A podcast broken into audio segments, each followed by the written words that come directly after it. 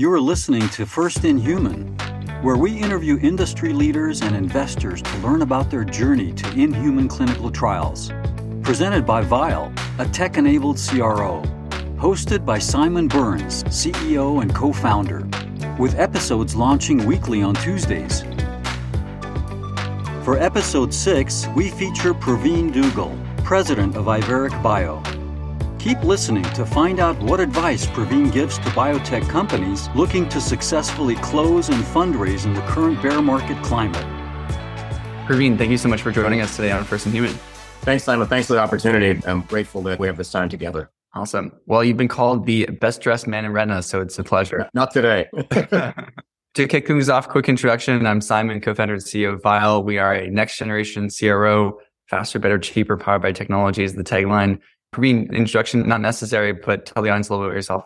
So I'm a retina physician uh, who's been in, in an academic private practice for the last 26 years. And currently I'm the president of Iveric Bio. Awesome. We saw each other over the weekend. You and I were both at OIS and you, you led a panel there that included some very controversial comments from a certain Chen at, at TCV who said that if, if your or Apellis's commercialization don't go to, to to expectations that it, it, might have a large impact on the retina field. A lot of talk about it. I'm curious just to get your reactions to the comment. Quite controversial. What did you think? Yeah, you know, Chen is one of the smartest people that I know. And I think that was more provocative than anything else. I think a lot of people took that to the extreme. I think what he was, and look, I don't want to speak about anybody else, but I think what he was talking about as far as we're concerned is when you look at the development of Zimura or ACP as it's known now, the development has been right down the fairway.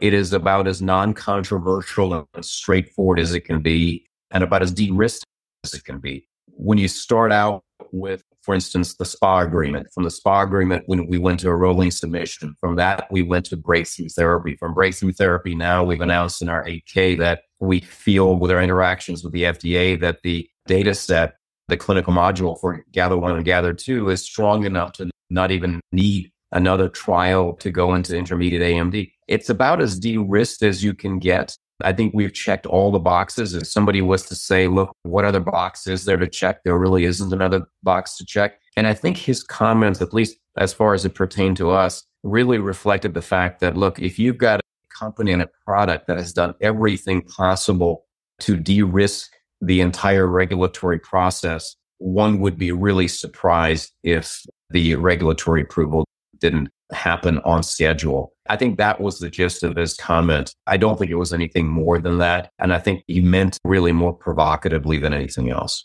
Yeah.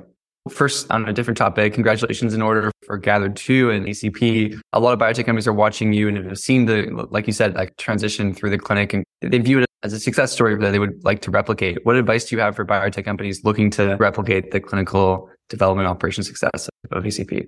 the, the statistics are really daunting, at least in, in retina, are that if you have a positive phase one result, it's a positive phase one result, your chance of bringing that drug to market is 11%. I mean, just think about that. We're an extraordinarily risky business. And I've been in this business on the other side for almost three decades. And if I wasn't part of many more failures and successes. Either I wouldn't be working hard enough or I would be lying to you. It's just the nature of the game. And the only thing we have is the data.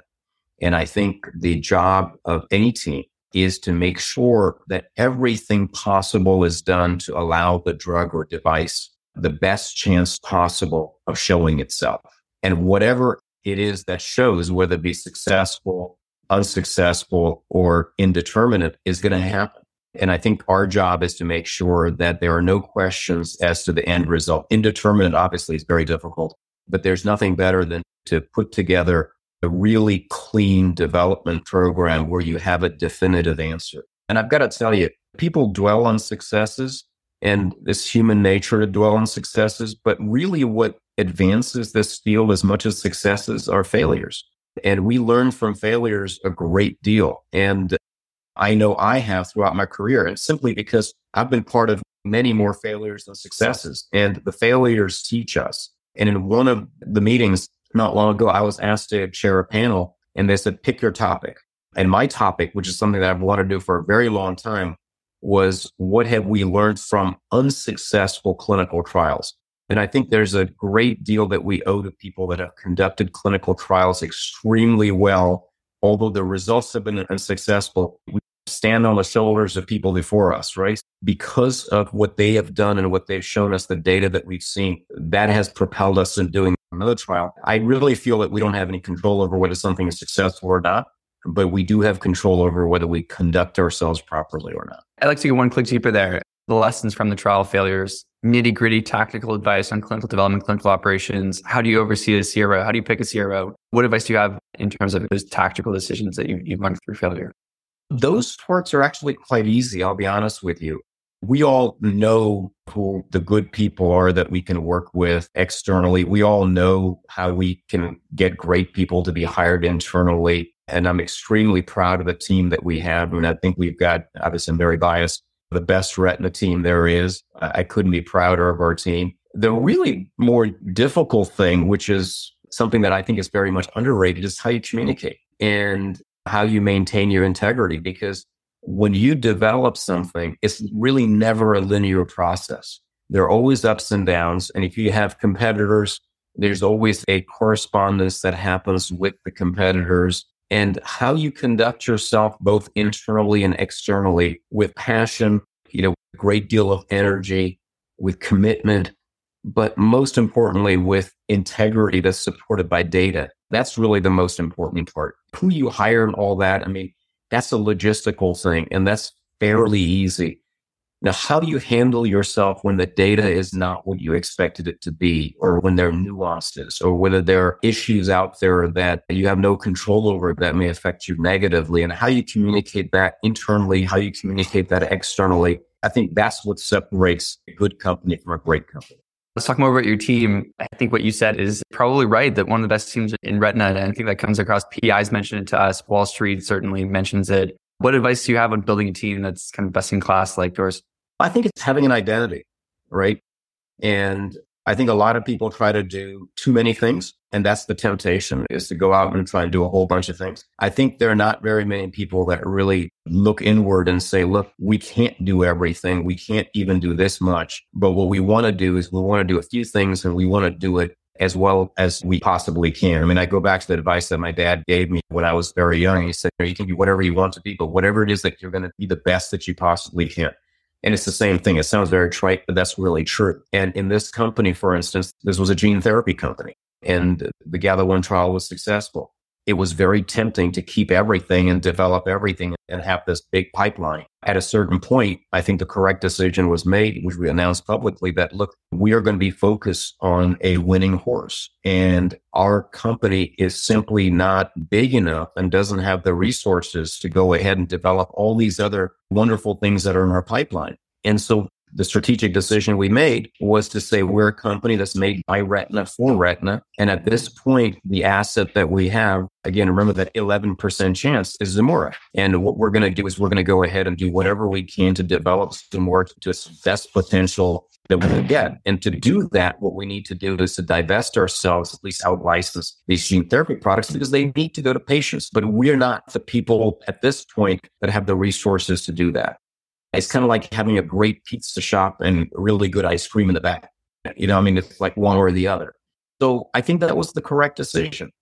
And now we're at a point where we're big enough that it's very tempting to go to meetings like where we just met in OIS and say, wow, there's all this fantastic, and there is, by the way, great innovative technology and why don't we just go on a shopping spree? And that's the temptation and we're not going to fall into that. Look we are going to be a retina company. We are a retina company. We're here to stay but we're going to go ahead and go in a very disciplined strategic manner where we grow and make one success lead to another. We don't want to be in a situation where we fall into the temptation of simply getting things or trying to do things that we're not good at. Everything that we do we want to make sure that we're excellent at You've successfully closed two fundraisings in this bear market. Not an easy feat at all. What have you learned raising money in this type of environment? What advice do you have for biotech companies looking to do the same? Well, again, it, it really goes back to what I said earlier on, which is keeping the integrity of the company and your communication. And it doesn't happen overnight. Look, when I joined this company, you know, we were running out of money and we were trading below two, I think it was. And we had the overhang of a failure, and that was Fovista. And when I joined, it's not that we started out on level ground, we started underground, right? And we brought together a great team. There are a group of people here that are fantastic. Our CEO, Glenn Sblendorio, has been a leader in making sure that the company continues to grow. There are people here that have been here, like Keith Westby and others, for a long time that have never lost the faith.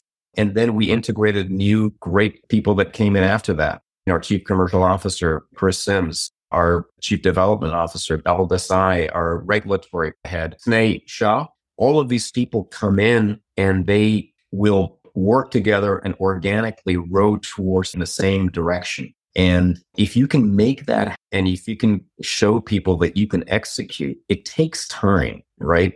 It's not something that is just going to light up overnight. It takes time. But if you can go ahead and show that and keep on communicating to people that, look, you can execute and your data is there and you can communicate in an honest fashion, even when things may not be quite the way you want it to be, I think it will eventually reward itself. And I think that's what happened with this raise. Every raise has been better than the raise before. In this case, we started out trying to get $175 million, which is a big amount. We were oversubscribed eight times, which is pretty remarkable in this environment, eight times. And the discount that we gave was less than 5%, which is also quite remarkable. We ended up taking upward of 300 million. But I think that was not a result of just this round. That was a result of how we communicated and how we've executed for the last few years. You ended your panel over the weekend asking the panelists about ophthalmology in two years' time. What is the industry going to look like in two years' time? I'm throwing this back at you, Pravin. What does the ophthalmology space look like in two years? What are you excited about? Yeah, I love those questions and everybody asked them, but you know, people gave all kinds of answers, Simon, as you remember, right? this is what's going to happen to D- DME. This is what's going to happen to GA. The best answer was the simplest answer that Paul Bresky gave. If you remember that, he said, we're going to make some blind people see. And, and I guess I would add to that and say, we're going to make some people that would otherwise go blind keep their vision.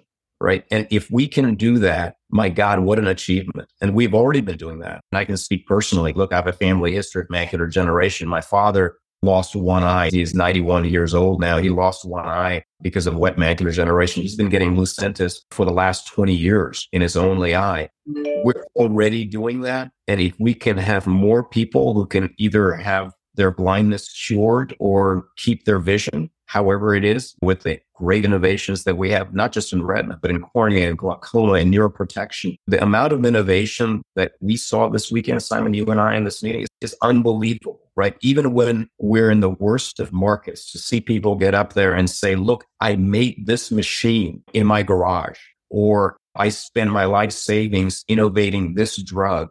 That's really what drives this industry. And I so admire those people that have these ideas and I have the passion to do that. And that's what keeps us going. That's what I look forward to in the next two years. Absolutely. It's really remarkable. With that, Pravin, thank you for joining us. I appreciate the time and thank you for the conversation. Simon, thank you. I'm very grateful to you for having me. And, uh, I really enjoyed the conversation. Thank you. Thanks for listening. Be sure to follow us on Apple, Spotify, and Google